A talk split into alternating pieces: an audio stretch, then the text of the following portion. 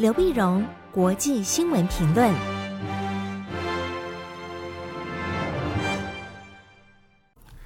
各位听众朋友，大家好，我是台北东吴大学政治系教授刘碧荣。今天为您回顾上礼拜重要的国际新闻呢，第一个我们先看英国的政治情势。英国政治情势呢，最近有了非常戏剧性的一个变化啊，在礼拜一的晚上六月六号啊，那么英国执政党的保守党内部几乎要爆发了一个家变。家变呢，那就是那么有保守党的呃下议院的国会议员呢，要求要对党魁进行不信任投票。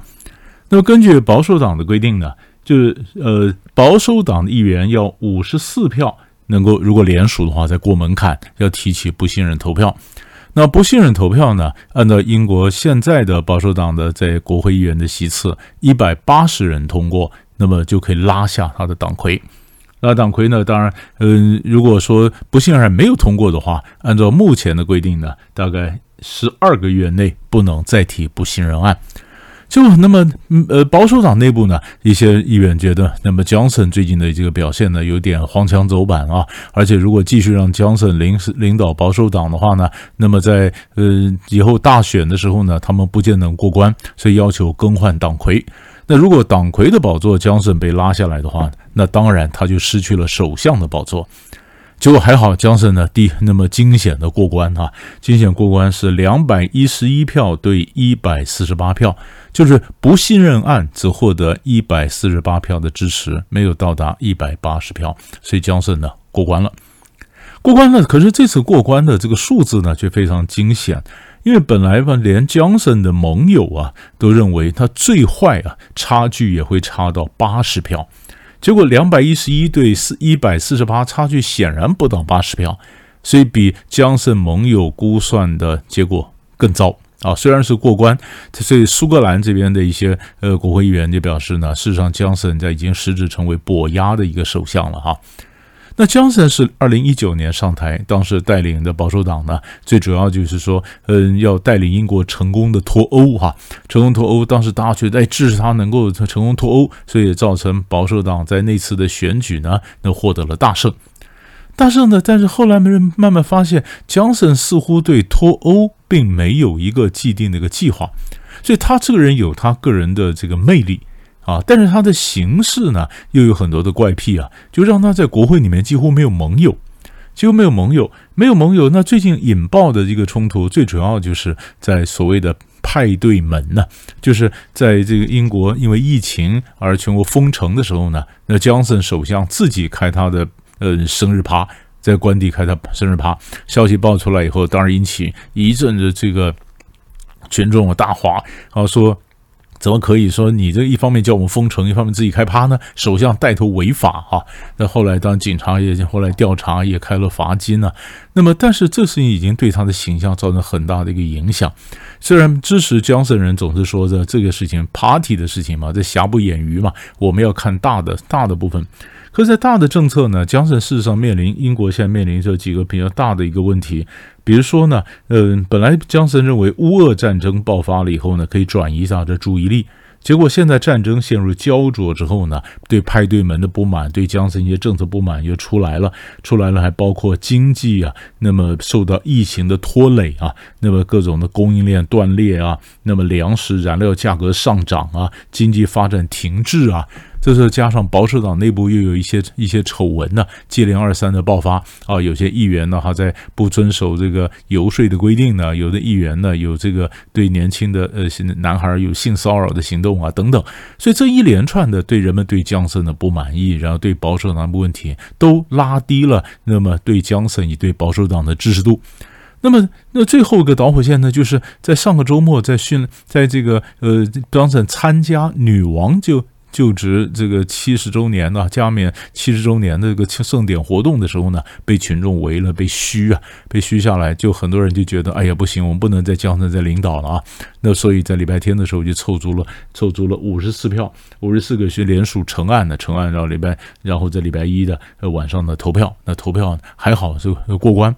但是过关以后呢，人家讲说到底能够过关撑多久呢？那么以前的前一任首相呢 Teresa May 啊，梅伊首相，他也在党内呢叛变的时候呢，不信任案惊险过关，但是过关他的差距比Johnson还大，就是他赢的支持他的人比支持Johnson人更多，可是不到一个多月，他也被迫下台了。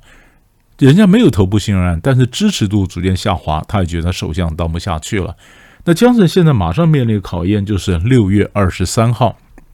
这个月二十三号有两个保守党的席位呢要进行补选，那这个补选能不能过啊？如果补选，那么支持Johnson人都说Johnson的派对门不会影响到人们对保守党的支持，那如果这样子影响到这个补选没过的话呢，很明显影响到支持，那这个呢，那势必也会对Johnson构成新的压力，就是这就是英国内部的一个新的一个动荡不安的一个情形，值得我们持续的关注。然后第二个呢，我们看亚洲，亚洲呢，在六月四号的时候，美国跟韩国结束了联合军事演习。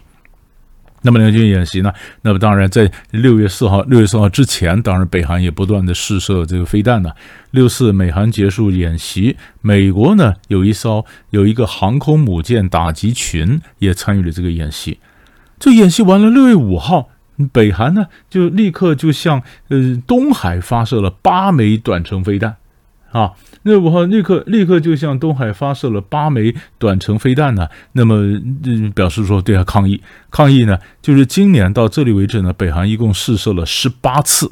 十八次试射的数目超过二零二零年和二零二一年的总和。就六月五号完了以后呢。六月六，六月六号，礼拜一，美国跟南韩也发射了八枚地对地的飞弹，要不对于就告诉你说，嗯，由不得你这么嚣张啊！所以六月四号、六月五号、六月六号，啊，六月六号，事实上呢，这时候亚洲呢也是美国外交的一个重点，所以美国副国务卿 Sherman 呢，六月五号的时候，礼拜天呢，出发到南韩、菲律宾、越南、辽国访问。当然有固装了，固装你可以看到，那么六月五号时候到南韩，那六月四号、五号、六号这几天刚好在东北亚呢互相试射这个短程飞弹啊，地呃短程的导弹啊，或地对地飞弹啊啊，那么这时候呢表示，那么这个东北亚呢它有潜在的一个问题存在，存在呢，那么呃当然那北韩的疫情也严重啊，这疫情严重的时候又试射这个飞弹啊，那么也也对对这个美国跟南韩呢，那么互相示威，然后美国副国务卿 Sherman 就这时候到达南韩，那这时候怎么巩固美国跟南韩的关系啊？就东北亚什么下一步的一个发展，其实这也是值得我们关关切。就是 Sherman 的到礼拜天到亚洲来的，那么这一个礼拜他的行程，我们可以慢慢来看。那最后一个呢，我们就看到油价和中东的一连串的问题。上个礼拜一，五月三十号的时候，欧洲啊。就是欧盟啊，欧盟他的欧洲理事会主席米歇尔呢，他宣布欧盟已经达成了共识，要禁了三分之二的俄国的石油。俄国石油，因为你想在在俄乌战争的时候呢，大家对俄国进行经济制裁，那一方面经济制裁，一方面你不断的买它的油，你替它提供很多进这个这个资金，那这是有点说不过去啊。那当然你要进到俄国俄国的这石油的年底前呢，进到百分之九十俄国进口的石油。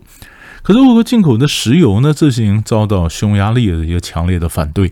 因为别的国家呢，它也许有港口啊，它可以从呃用船舶来运来这液态的这个瓦斯，或者说有替代的一个能源。那匈牙利没有港口啊，它是它是内陆国家，所以它必须都靠油管。所以他们他们几个这个东欧的国家呢，非常依赖俄罗斯的石油。所以如果你这个原油的这个这个这个砍掉了以后呢，禁掉了以后，那当然直接影响到匈牙利的经济啊。匈牙利当然跟普丁的关系很好，但他不会说他是跟普丁关系。好，他说基本上的政策是匈牙利优先，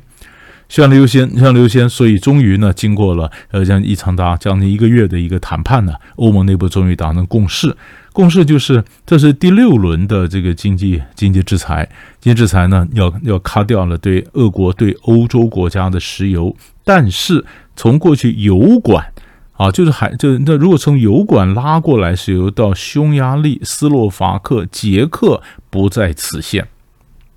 不在此限。所以它怎么样？怎么样的欧盟？欧盟怎么样解释呢？你说在匈牙利、斯洛伐克、捷克不在此限，不在此限，这些油呢，大概占俄国出口石油的 百分之十。在俄国的油 百分之十， 所以也就是说呃，让他们继续买也不过就买俄国的 百分之十 的油，也不断对俄罗斯有太多的一个金钱的依注啊。但是你可以顾到匈牙利、斯洛伐克、捷克他们的经济的一个生存。但是一卡掉了决定要禁掉这个油以后呢，欧洲的原油啊，欧洲欧盟的原油 百分之二十七 来自俄国，呃，大概每天呢是两百四十万桶。那结果你五月三十号晚上一通过说我们要卡掉这个俄罗斯的石油以后，五月三十一号欧洲的通膨啊马上就飙到 百分之八点一。但是油要找替代能源呢、啊，替代油源，所以这时候美国呢本来就一直叫沙乌地说你是不是增产呢？沙乌地本来反对，哎，结果这次沙乌地配合，所以上个礼拜四的时候呢，这六月二号的时候，沙乌地领导的 OPEC 加就宣布啊，就 OPEC Plus 就宣布，就是 OPEC 加上一些非 OPEC 的 member， 但本来最大的是俄国了。但现在不管俄国了，这沙乌地领导的 OPEC 加呢，他决定在七月和八月增加石油的产量，增加石油产量就能够缓解油价的压力。这当然也是对美国的一个示好。那对美国的示好，那为什么沙乌地对美国示好呢？因为同一天，上个礼拜四六月二号的时候呢，美国媒体报道，拜登这个月呢将要到沙乌地访问。拜登呢，他到到欧洲、到以色列也将访问沙乌地。那我们也晓得，拜登民主党的政策观过去过去呢都是跟伊朗关系比较好，搞得沙乌地非常紧张啊。现在拜登显然政策有所改变呢、啊，这就是改变，那么开始要转向跟川普政策一样，跟沙乌地这边重建关系。那沙乌地当然要做点表现，所以我同意的油呢加价，油加价呢，可是美国国会内部有人的反对啊，沙乌地人权问题怎么现在就不追究呢？所以白宫大也暗示沙乌地，你要做一些事情，我能够让这个国会可以交代啊。所以《华尔街日报》也报道，沙乌地最近跟以色列接触的非常频繁。上面虽然不会马上建交啊，但双方的互相私下的往来以及跟以及关系的这增进呢，沙乌地跟以色列的关系有突破。那沙乌地跟以色列关系有突破，就为拜登访沙乌地做了很好前期铺垫的工作。所以一个油，一个以色列、沙乌地，这影响到中东的整个最近正在胎动、正在变化的中东的新秩序，所以当然也可以做各位继续观察的一个重点。所以当然上礼拜三大块主要新闻就为您抓到这里，我们下礼拜再见。